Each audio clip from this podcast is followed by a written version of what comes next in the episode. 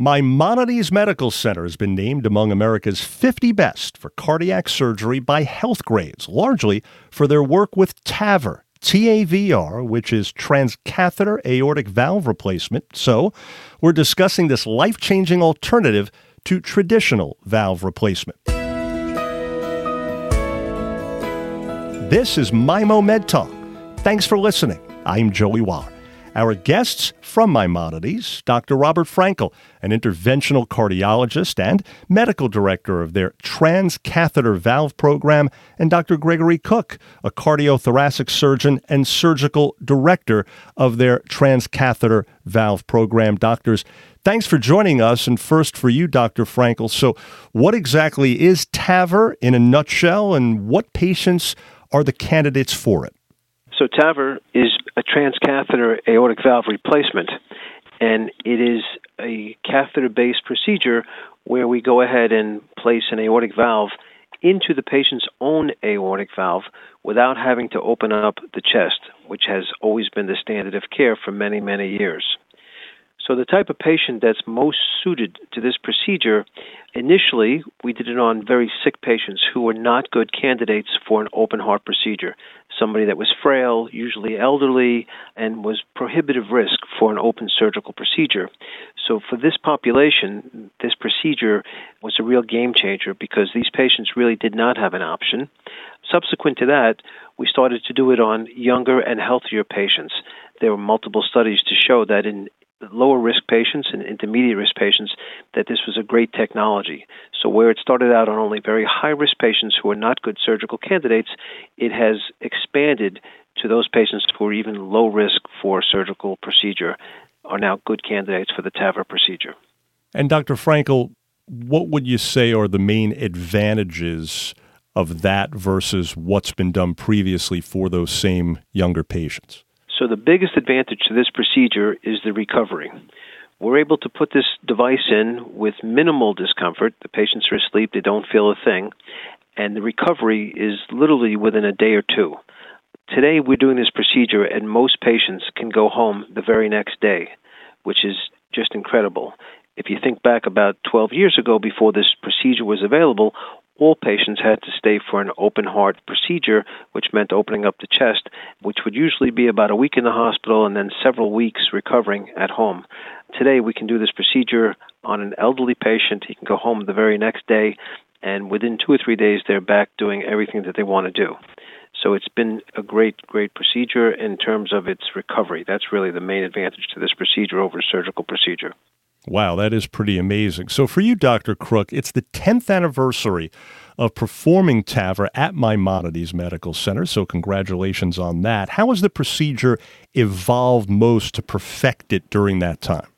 Well, there's many aspects to that. You know, TAVR first became commercially available in the United States after its pivotal trials 10 years ago when we were among the first to do this in the country after it became commercially available and approved by the FDA. And there's several aspects that have led to improvements. One, there's the operator experience. And as you've done hundreds and hundreds of these, you develop judgment and knowledge and skills that allow you to do it safer. Second of all, is the equipment has improved. We're on our fourth generation devices now. They're much less traumatic and much less invasive and the results have improved with every generation of device. So it's both a technological advantage as well as a physician skill judgment advantage. Dr. Frankel, Maimonides has actually performed more than 700 successful TAVR procedures, from what I understand, that earning a prestigious three star rating from the Society of Thoracic Surgeons. So, why would you say so many patients are choosing your team for heart care? So we've been working together, Dr. Crooke and I, since the inception and FDA approval of this device. So our team is very cohesive. It's a very small team that works very well together. So we're very well coordinated and we give spectacular care and we're meticulous about how we perform this procedure. We do the same thing pretty much every time. We are working together in synchrony, and I think that's probably the best reason why people come to my Maimonides for the, and that's how come we get these outstanding outcomes. Yeah, I guess there's no substitute for experience, as they say. How about you, Dr. Crooke? What about the dramatic difference that you two see in patients' lives after undergoing TAVR? Well, aortic stenosis, which is the disease TAVR treats, is a very disabling disease. And as Dr. Frankel mentioned earlier, in the past we had to do open heart surgery, stop the heart, cut out the old valve. Now we just go in catheter based and replace the valve with minimal trauma.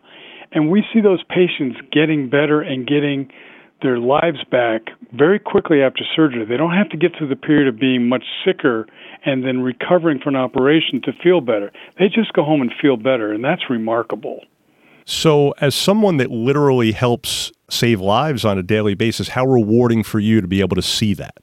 Well, it's phenomenal because it was part of our discussion with patients and families. We tell them about the consequences of not intervening on the valve because there always is a little bit of risk of replacing the valve, but the consequences and the lives lost from not treating this disease is very measurable and very well known. So there is a dramatic benefit to the patient, and it makes it very rewarding as physicians. How about for you, Dr. Frankel? What's the most rewarding part when you do this great work? So we change people's lives for the better. So there's a major quality improvement. So we take patients who can hardly walk a block, can't go up a flight of stairs, and have been admitted to the hospital oftentimes for heart failure or passing out and once we do this procedure, these patients are able to go back to a normal lifestyle. They can go back to work, they can play with their grandchildren, they can walk up the flight of stairs now without being short of breath. And so, one major issue is improving the quality of life. And I think that's one of the most rewarding things for us to see somebody that's really debilitated from this disease. The second aspect, as Greg mentioned, is that we improve the longevity not treating aortic stenosis has a worse prognosis, a worse prognosis than most cancers that you can think of. And once people are symptomatic from the aortic valve, within two years, half those patients pass on. They're not with us any longer. And once we can put that valve in place, we can reduce that number of patients who have a demise and can live a much longer and healthier lifestyle. So, both for the perspective of quality of life and then increasing the longevity, that's where I see the most value in my patients with this device. Dr. Crooke, you two have talked already about some of the evolution of this procedure. So, where do you think it's headed from here on in the near future? And along those lines, what additional patients might it eventually benefit as well?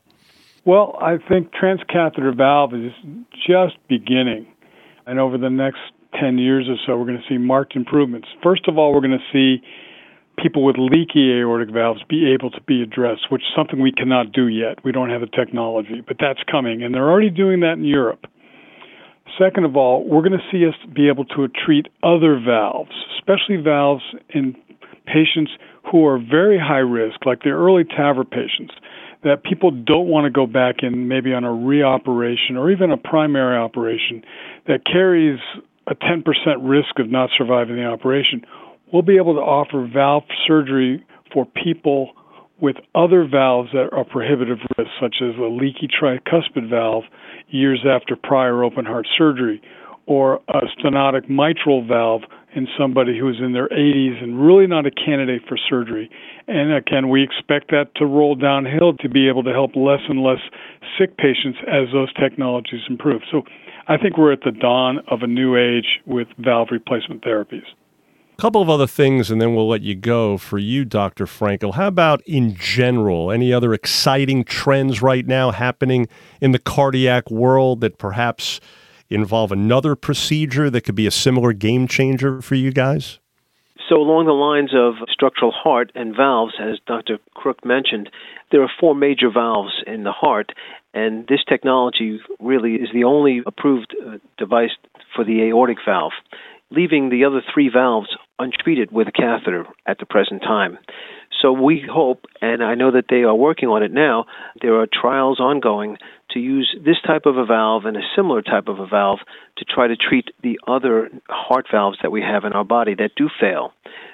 At the present time, if we have patients that have multiple valves that fail, and we do see that, and Dr. Crooke does sometimes replace more than one valve in, in, an open heart surgical procedure, as the technology gets better and better, we'll be able to have multiple catheter devices to treat multiple valves.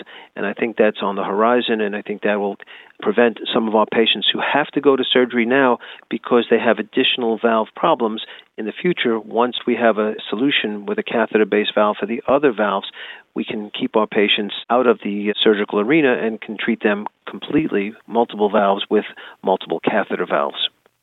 And Dr. Crooke, what's your overall takeaway message for those listening concerning TAVR that we've discussed here today?